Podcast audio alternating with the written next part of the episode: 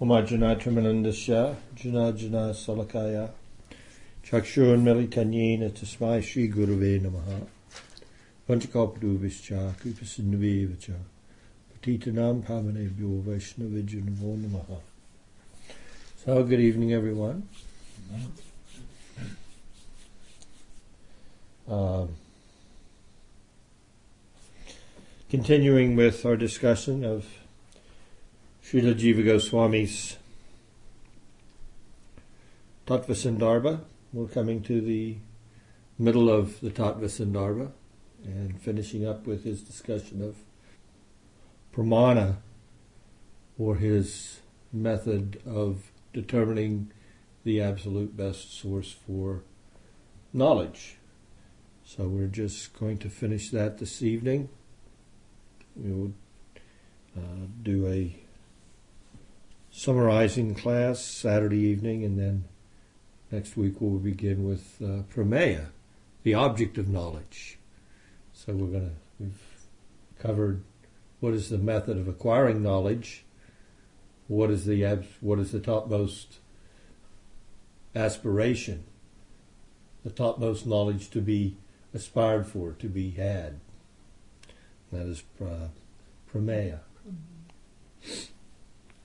So we can chant together his invocational verse. This is uh, the very first verse of uh, the Tattva Sandarbha. Uh, we can chant responsively. Krishna Varnam Tvisa Krishnam. Krishna Varnam Trisha Krishnam. Sangopangastra Parsadam Sangopangastra Parshadam Yajnai Sankirtana Prayar. Yai Sankirtana Prayar. Yajantihi Sumedasa. Jantihi Sumedasa. In the age of Kali, intelligent persons perform congregational chanting to worship the incarnation of Godhead who constantly sings the names of Krishna. Although his complexion is not blackish, he is Krishna himself. He is accompanied by his associates, servants, weapons, and confidential companions. So we were at the 24th Anucheda.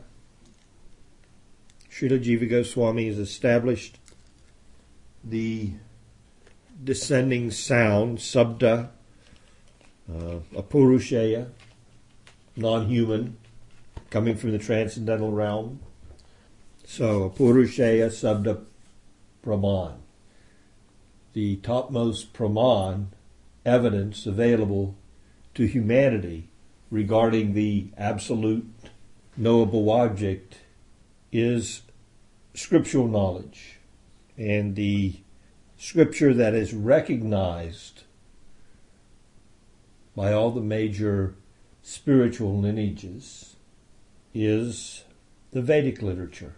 Of the various divisions of Vedic literature, the Vedas themselves, Vedanta Sutra, which is a commentary on those Vedas, what is the essence of those Vedas, uh, all the other texts of Scripture, which are Apurusheya, descending, non human, coming from the transcendental realm, the Puranas, Itihasas, of which the foremost is the Mahabharata, and of all this transcendental sound vibration, Jiva Goswami has taken us through an analysis of all that various spiritual literature, scripture. In earlier ages of mankind, this knowledge was not passed down in a written form. It was passed down from teacher to student, and in earlier ages, the qualifications of the students were much, uh, much more refined and uh, than ours today. Of course, their environment, their circumstance was much better off. Their facilities, they lived in one body for a considerable amount of time. They had perfect memory. Uh, in the beginning ages, the earlier ages, in the cycle of time, referred to as Yuga cycle, four yugas, Satya Yuga, uh, lifespans were uh, 100,000 years in one body. The method of realization was that of meditation, you had enough time to get it right. We're living here trying to come to a stage of, of entering into uh, deeply into samadhi on the Lord's holy name, but we have such a limited time a hundred years. They live for, you know, a hundred thousand years. We are just infants trying to enter into the holy name, and that's the most, uh, the easiest uh, method of meditation, mantra meditation. And their methods were uh, they had they had plenty of time to perfect it, and there were no outside distractions. They didn't have Barking dogs. they didn't have barking dogs. They didn't have cars. Uh, they had Wonderful.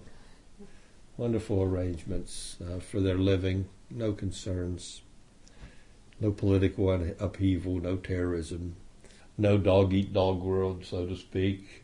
And coming forward in time, mankind, humanity has uh, has gradually dwindled in their uh, abilities, and according to their this changing of, of time, the methods of self realizations have also been adapted by the saint, the sages, uh, accordingly. Uh, so, what was once uh, acquired by meditation was uh, this was soon replaced by by great sacrifices, to be replaced by temple worship, coming to this age of Kali, where now the method, as we chanted at the beginning of our class this evening, the Sumedasa those that are intelligent, uh, superbly intelligent in this age.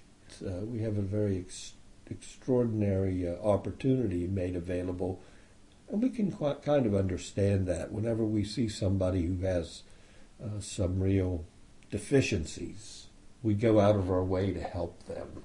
Similarly, Krishna being this, the most compassionate, seeing our miserable condition, our short lives, our infantile brains, uh, has given us a very simple method for uh, for advancement in spiritual life and self-realization. So before all these literatures, they were not they were not written down. There was not need for that. People had brain substance that was so superior that we would consider them all geniuses uh, uh, beyond our even IQ measurement standard. They could remember anything and everything that they heard from their from their mentors, from their gurus, their sages, their saints, simply by hearing it once. And in this age, we have a hard time remembering hardly anything. What we did yesterday is sometimes even a struggle. What we have to do today, that's a struggle. What someone just asked us to do, that's sometimes a struggle. That's that's our dilemma in this age. So everything has been written down, uh, written down by the Lord Himself in a manifestation, someone to scribe everything. So Srila Vyasadeva presented all this corpus of Vedic knowledge in a written format. He, he wrote down the Vedas, the four Vedas, uh, the Vedanta Sutra, and presented the uh, the Itihasa, the Mahabharata, often referred to as the fifth Veda, and the Puranas. The Upanishads. Upanishads are the fourth division of the Veda. And the Vedanta Sutra is a commentary on those Upanishads.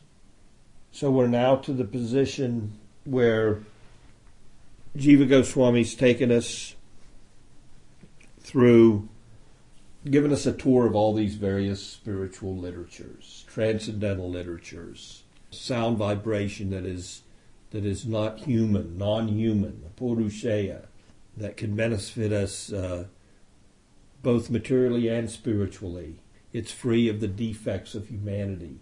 Its objective is simply for the good of humanity, whether in material affairs or in spiritual affairs. The whole objective of these literatures is to give knowledge to humanity that will serve them well according to their mentalities, their position. But for our purposes, for the purposes of Jiva Goswami in presenting what is the absolute truth, he wants to give us the topmost method of, of knowledge, And in going through this analysis of tr- descending sound vibration, we come to this stage in his presentation of epistemology, valid methods of acquiring knowledge, where he is making his case beyond any reasonable doubt that of all that Vedic literature, the Srimad Bhagavatam is the spotless Purana, and it is our topmost pramana if we are interested in acquiring that topmost position of knowledge of the supreme absolute truth. So this evening, uh, we're going to go through the last few Anuchedas uh, to conclude this section of, of Bhagavat epistemology. We started with, with the Vedic epistemology, the, what gives credence uh, to the Veda themselves, and now we're to, he's, he's limited his scope of explanation by eliminating and proving that of all these Vedic literatures, the Srimad Bhagavatam, the Bhagavat Purana, the second Bhagavat Purana that Srila Vyasadeva compiled under the direction of Narada, bringing out the essence of the position of the Supreme Personality of Godhead. That is the topmost. Anucheda 24. Yes, we went through last week um, the gradual evolution of theistic thought in hum- in human society um, after the Vedic Purushaya knowledge was basically pushed aside by the Lord Himself in His incarnation as Lord Buddha. Mankind had become fallen to the extent that they were misusing the prescriptions in the Veda to such an extent that it was creating pain and suffering for other living entities. So he came as Lord Buddha and, and set that aside. And then we went through last time how step by step the Lord came as Buddha, then he sent Lord Shiva to get humanity back on track with the Vedas in the by simply taking them off a voidistic objective that actually it all ends in voidism to a spiritual objective but also non-dual and also what? Advaitavad. Brahman merging into the Brahman. Very akin to Buddhism but nirvishesha not sunyavadi. Not voidness not nothingness not nirvana. But distinctionless spiritual existence as the ultimate objective. And then Ramanujacharya, Madhvacharya, Vallabhacharya, step by step, coming into full fledged theism as what's really presented in the Vedas, culminating in the manifestation of the Lord again as Sri Chaitanya Mahaprabhu, introducing the topmost presentation of theistic thought. And that's what we're blessed with now and that's what the Srimad Bhagavatam delivers to us in a spotless way. Going forward, Madhvacharya wrote Bhagavat Tatparya, a gloss of the Srimad Bhagavatam, uh, because of concern over the influence of commentaries of Sankaracharya's disciples like Punyaranya. We know that Sankaracharya had such great respect. Of course, this is Lord Shiva, coming in a disguised form and giving some interpretation to Vedic knowledge to capture the to capture the minds of uh, of those Buddhist Buddhist followers of Buddha who were who were into uh, voidism. In coming forward and switching the gradually turning them towards the Veda again, he had to do it in such a way that he gave his own interpretation but that interpretation did not include an understanding of the personality of the Supreme, just his impersonal aspect. Now, there's some, some very nice uh, writing that Sankaracharya did. He, he, he presented some nice uh, poems, actually, praising Govinda and Krishna. And they're very, very revealing. And they're all based upon the content of the Srimad Bhagavatam. In doing that, since he took content from the Bhagavatam and wrote these beautiful prayers to the personality of the Supreme, his disciples said, Oh, well, that's like a commentary on the Bhagavatam, not knowing that he purposely didn't want to write a commentary on the Bhagavatam, because in doing so, there's no way you can write a commentary on the Bhagavatam that arrives at an impersonal conclusion. It's not possible. But of course, there were some upstarts. So therefore, as they, and specifically one one disciple of Sankaracharya is mentioned here, uh, Punyaranya, he commented on the on the Bhagavatam. So when Madhvacharya, a Vaishnav, saw this, he was immediately appalled. Oh, now the Sankarites are, are commenting on the Bhagavatam. Uh, I have to give our, the proper conclusion. Uh, he did so. Bhagavata Tatparya is his uh, contribution. This Anucheda goes on to to begin to praise the speaker of the Srimad Bhagavatam, Sukadev Goswami. And Jiva Goswami quotes a verse from the Bhagavatam, the first canto, 1341. Srila Vyasadeva delivered it to his son, speaking of the Srimad Bhagavatam, who is the most respected amongst the self-realized, after extracting the cream of all Vedic literatures and histories of the universe. So we're going to, a little repetition. I, I kind of went a little into this Anucheda at the end of last class, the, the exalted position of Sukadev Goswami. Then he quotes, a, uh, uh, Jiva goes forward and he, he quotes a verse from the end of the Bhagavatam. Srimad Bhagavatam is declared to be the essence of all Vedic philosophy. Uh, one who has felt satisfaction for its nectarine mellow will never be attracted to any other literature. It's like that little flute sound you may hear from the banks of the Yamuna. If you once go there and begin to hear that flute sound, don't expect to again return to your material life because it will not be possible. It will capture your heart and capture your whole essence, your whole being.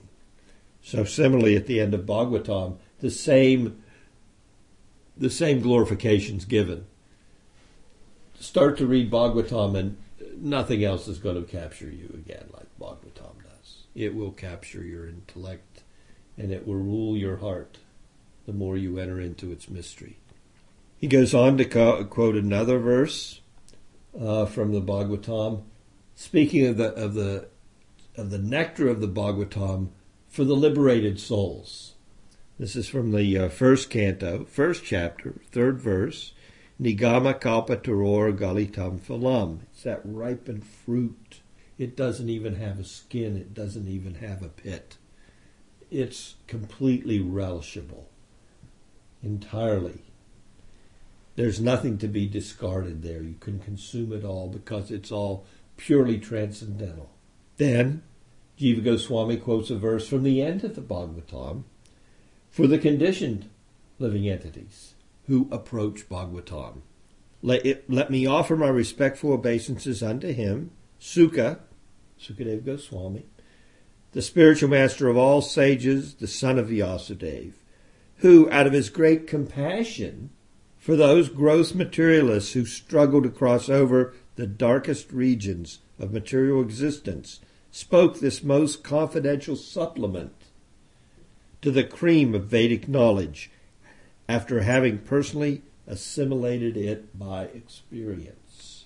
From the topmost liberated personalities to those that are still immersed in material existence, Srimad Bhagavatam can be relished by both classes of men, from the topmost to the gross materialist, from the beginning to the end of the Bhagavatam.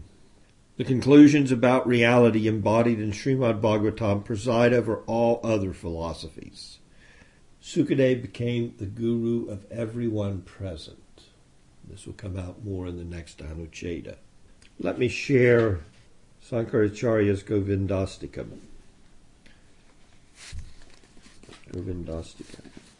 I'll read one or two of them just so you can get a, a feel for appreciation of the message of Srimad Bhagavatam and the, the obje- object of the study of Bhagavatam. May the self be devotionally offered to Sri Govinda, who is inherently of the nature of transcendental bliss. He is Gopal, the protector of the cows, who appeared in the form of a cowherd boy to enact his pastimes on earth, and who thus lived as one amongst us, one amongst the cowherd clan. He is Gopal, who enacts sublime pastimes, such as his amorous dalliances with the youthful cowherd women and his lifting Govardhan Hill to protect the cowherd people. Even the cows called him by the name Govinda, and so he has unlimited names. He is distinct amongst the cowherd boys and is beyond sense perception. Doesn't sound like a Mayavadi. No, it doesn't, does it? They're all wonderful, wonderful prayers. I'll read one more. A person who has fully imbibed this Govindastika through regular recitation and reflection, this is his benediction, whose consciousness has been devotionally offered to Govinda, this is Sankaracharya, the king of Mayavadis, who and who sweetly chants, O Govinda, Achyuta, Madhava, Vishnu, Goloka, Nayaka, Krishna, thus cleansing away all his sins with the ambrosial water of meditation of the lotus feet of Sri Govinda. Such a person certainly attains Sri Govinda, the supreme everlasting bliss, present as interior ever to consciousness itself. So we can see, and that's just some, there's more. Uh, we could study all of them just to see the, the deep philosophical points being made by, uh, by Sankaracharya. Let us move forward to Anuchedas 25. The speaker of Srimad Bhagavatam, Sri Sukadev Goswami, is the crest jewel of illuminated sages. So now Jiva is speaking to the qualifications of the speaker of the Bhagavatam. Again, we've seen through, repeatedly, through these Anuchedas, his giving qualifications to the Vedas, his giving of qualifications. What's the qualification for a Purushaya knowledge, Pramana? For the Vedas, for the Puranas, for the Mahabharata. Step by step, he's qualified all these things. And now he's qualifying Sukadev Goswami again to give to give emphasis to the spotless nature of the Bhagavat Purana. And he quotes verses here from the Srimad Bhagavatam. And he speaks of that period that portion of the Bhagavatam which deals with Sukadev Goswami arriving on the scene. As we know, all the great sages, celestial sages, sages from the heavenly planets, and the the earthly sages, and the, they came to this great gathering when they heard that Maharaj Parikshit had, had made a determination. They came on the plea of going on pilgrimage along with their disciples. So it must have been quite a, quite a gathering. It says celestial sages, Brahmana sages, royal sages, Vedic sages from throughout the whole universe arrived. A quote of the verse from the Bhagavatam, O trustworthy worthy Brahmanas, I now ask you about my immediate duty. So he's greeted them, he sat them down, he's paid his respects to all these great sages, and now he places his question. What's my immediately duty? He's told them I've made the determination that my offense is is the will of providence and therefore I've made a determination to fast until death as atonement for insulting a brahmana So, what's my immediate duty? What do I do now? Please, after proper deliberation, tell me of the unalloyed duty of everyone in all circumstance. He wants to talk most for everyone in all circumstance, and specifically for those that are about to die. So, what what is that duty which is the top to, topmost of all duties? At that very moment, he asks the question. At that moment, Sukadev Goswami arrives, women and children in tow. I'm sorry, don't misunderstand. Not his women and children. He traveled the earth as an avadut. He had no so standing in society, no social position. He had no interest whatsoever in material affairs. He arrives on the scene. Here he is, a naked 16 year old boy coming into this assembly, followed by women and children who they're attracted to his. Something about him, something in, in the way he is. His con- they're like, well, uh, yeah, I want to be around this guy. So they're following. He immediately he goes into the assembly in this condition, and immediately all the sages, imagine all these sages and their disciples, they immediately stand to receive him. You can try to comprehend the scene. They immediately felt his spiritual position. They knew. And these were not, there were some pretty heavyweight sages there, including his spiritual master and his spiritual master's spiritual master. They were also there. There were even avatars of the Supreme Lord there.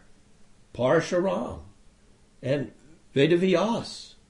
They all rose and offered respect to Sukadev Goswami when he entered this, this assembly. All the sages rose to honor him. He appeared extraordinarily resplendent, like the moon surrounded by planets, constellations, and stars. In the commentary, it mentions just like Sukadev Goswami was a moon surrounded by constellations and stars, we can see that the Srimad Bhagavatam itself is the moon of all spiritual literatures, surrounded by all other Vedic literature, scripture. It's that prevalent, so prevalent that it's a light unto itself. The other literatures don't light give light to the Bhagavatam. The Bhagavatam gives light to all the other Vedic literature. It's like the sun. It's arisen after the departure of Lord Krishna for his own abode. It's that powerful. Anucheda 26, Srimad Bhagavatam is self authoritative. And when Sukadev Goswami began to narrate Srimad Bhagavatam in that assembly, both Vyasadev and Narada felt that they'd never heard it before. So again, speaking to the to the nature of the speaker, he was be able to present it in such a way that even the author and the guru of the author felt enlivened, like they'd never heard it presented that way. Jiva Goswami goes on to quote another verse from the Bhagavatam. This Bhagavat Purana is as brilliant as the sun. Krishna Swa Dhamopagate.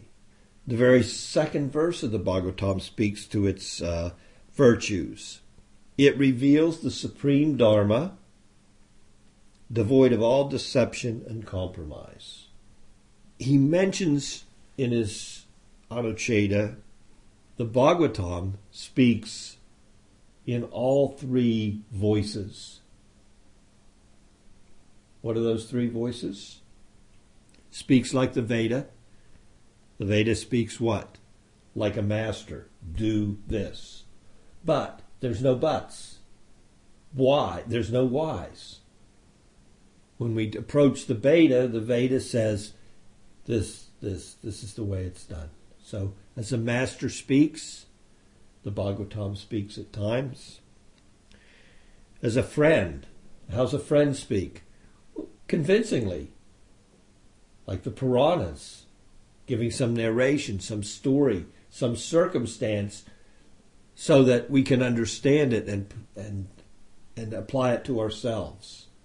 As a friend would give knowledge, it's given to you your, in your best interest, but not in a way that's like a ruler. Do this or else. It's like the Puranic stories are meant to give us transcendental knowledge and spiritual, experiential knowledge as a friend. And then also, the Srimad Bhagavatam speaks to us in the third way, in the way of a lover. And the lover, the lover speaks in uh, in a very charming way uh, to capture the heart in sweet language and indirectly. Doesn't come right out. It's, it's already these things are understood between lovers. How thing, how the communication is there. Srimad Bhagavatam is not dependent on the Vedas. It stands on its own. And repetition of a good thing is a good thing, and he will make the point again and again. And we, what do we come away with? We come away with a concrete sense of the importance of what he's, the knowledge he's giving us. Srimad Bhagavatam is the highest manifestation of Shruti, the original Vedas. It's the highest manifestation of the Shruti. And it's intended, intended for one audience in particular. Satvati, the pure Vaishnavas.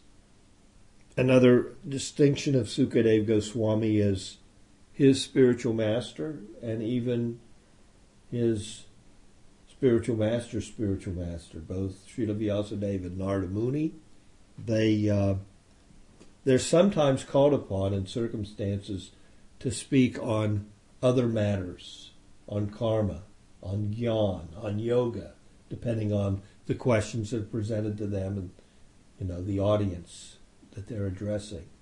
Whereas Sukadev Goswami, his speaking is only on the Bhagavatam. So again, the Bhagavatam's greatness, it has an unparalleled author, it has an eminent speaker, and it has an elevated audience. So all these combine together to make that assembly and the presentation of the Bhagavatam by Sukadev that much exalted. There's no recorded history of any scripture having such an audience, except maybe the passing of Bhishma, because you have Krishna there and, and Krishna's eternal associates. So that was also quite extraordinary. But what was the objective of that meeting? The objective of that meeting was to do what? To get Yudhisthira to take up the throne and to give up his dejection after the battle. So the objective of the instructions that were given to him by grandfather Bhishma were to what? Reinstate him in ruling for the benefit of humanity. What's the objective of Sukadev in his instructions to Maharaj Parikshit? To answer his inquiry. What is the best, the absolute best for humanity and specifically for someone who is about to die.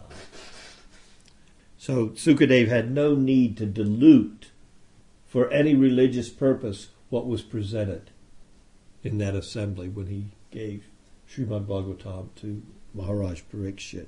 Srimad Bhagavatam removes the ungodly material desires from the heart and instills devotion to the Lord through ambrosial narrations. That concludes the epistemology section of the Tattva Sandarbha.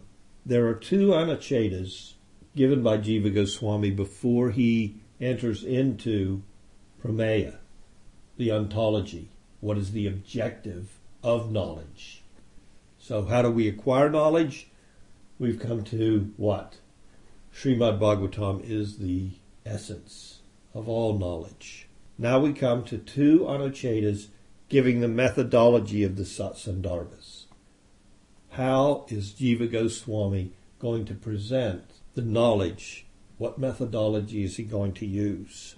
It's pointed out that these two Anuchedas are imperative for understanding Jiva Goswami's strategy, for analyzing Srimad Bhagavatam, pramana for self-disclosure of ultimate reality. So this is going to provide us with the manner used by the author to present his entire anthology, the whole Satsandarbha.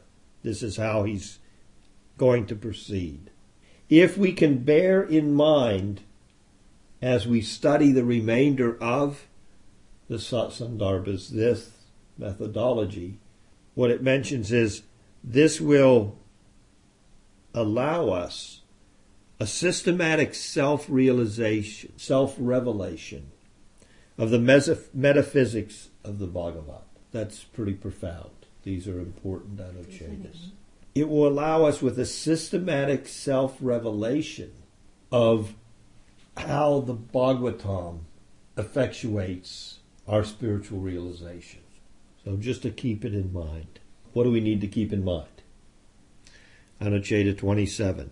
Jiva Goswami says, Our explanation of the Srimad Bhagavatam verses will serve as sutras. The Srimad Bhagavatam texts itself that he's going to present in the Anuchedas will serve as the sp- scriptural text to be analyzed.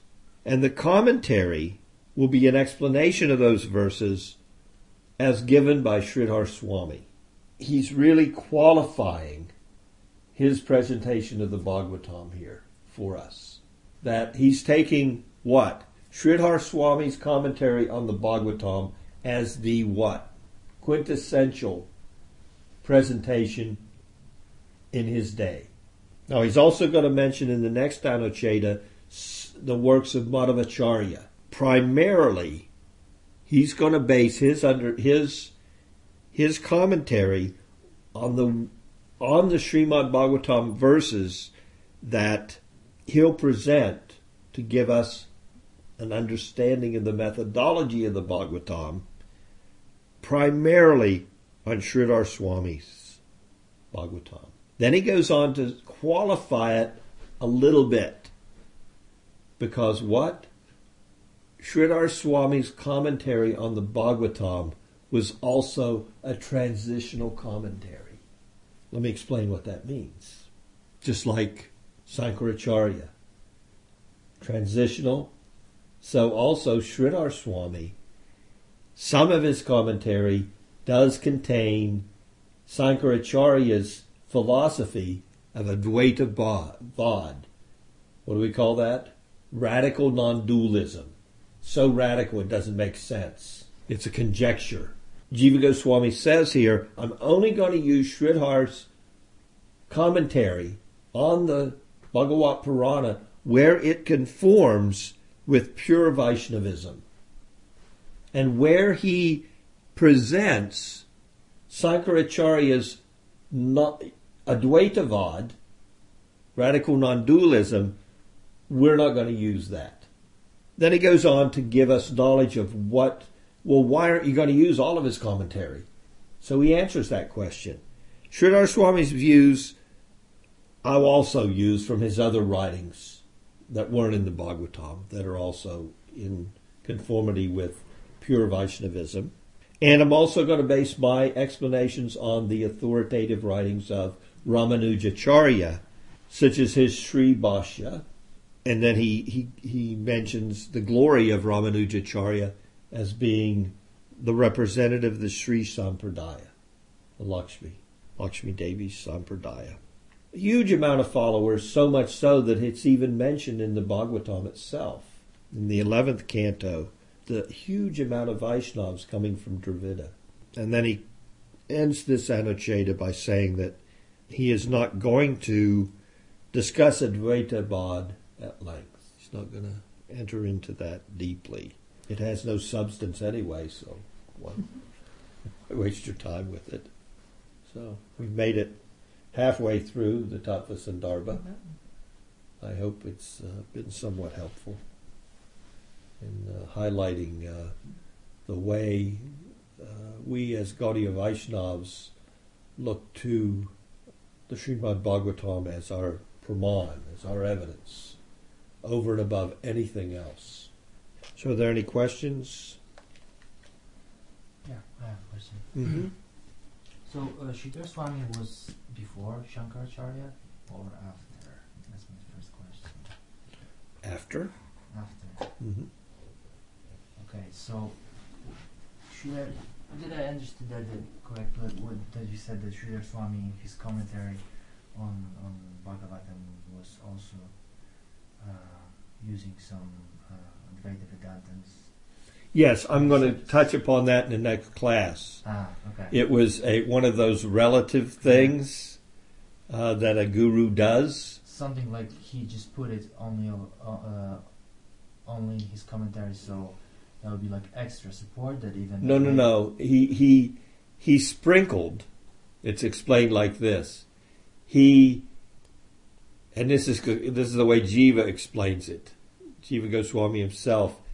He was like a fisherman, and he baited the Advaitins to ex- let them experience the Bhagavatam. He had baited them with their philosophy by putting that into some of his commentary on on the Bhagavatam. Okay. So Jiva's saying we're not going to. We're not. I'm. I'm only going to use Sridhar Swami is the best commentator on the on the Bhagavatam, as evidenced by Sri Chaitanya Mahaprabhu himself. So we're, we're going to take his commentary, and it's going to be used primarily, along with some of the commentaries of Ramanujacharya and Madhavacharya. So I'm going to use all these great Vaishnavas as as giving substance to what I'm going to present from the Bhagavatam. So they're going to be my evidence. They also are, especially Madhvacharya. Madhvacharya had the greatest, the greatest library of the day. He had a photographic memory. He went all around India, and he got he he assimilated a, a huge repository of, of literature, Vaishnava literature, where he wasn't allowed to actually sit down and copy the book, like temple would say, "Oh no, no, you can't copy our scripture." Well, he had a photographic memory. He'd read the whole thing. He'd go out and he'd write it down.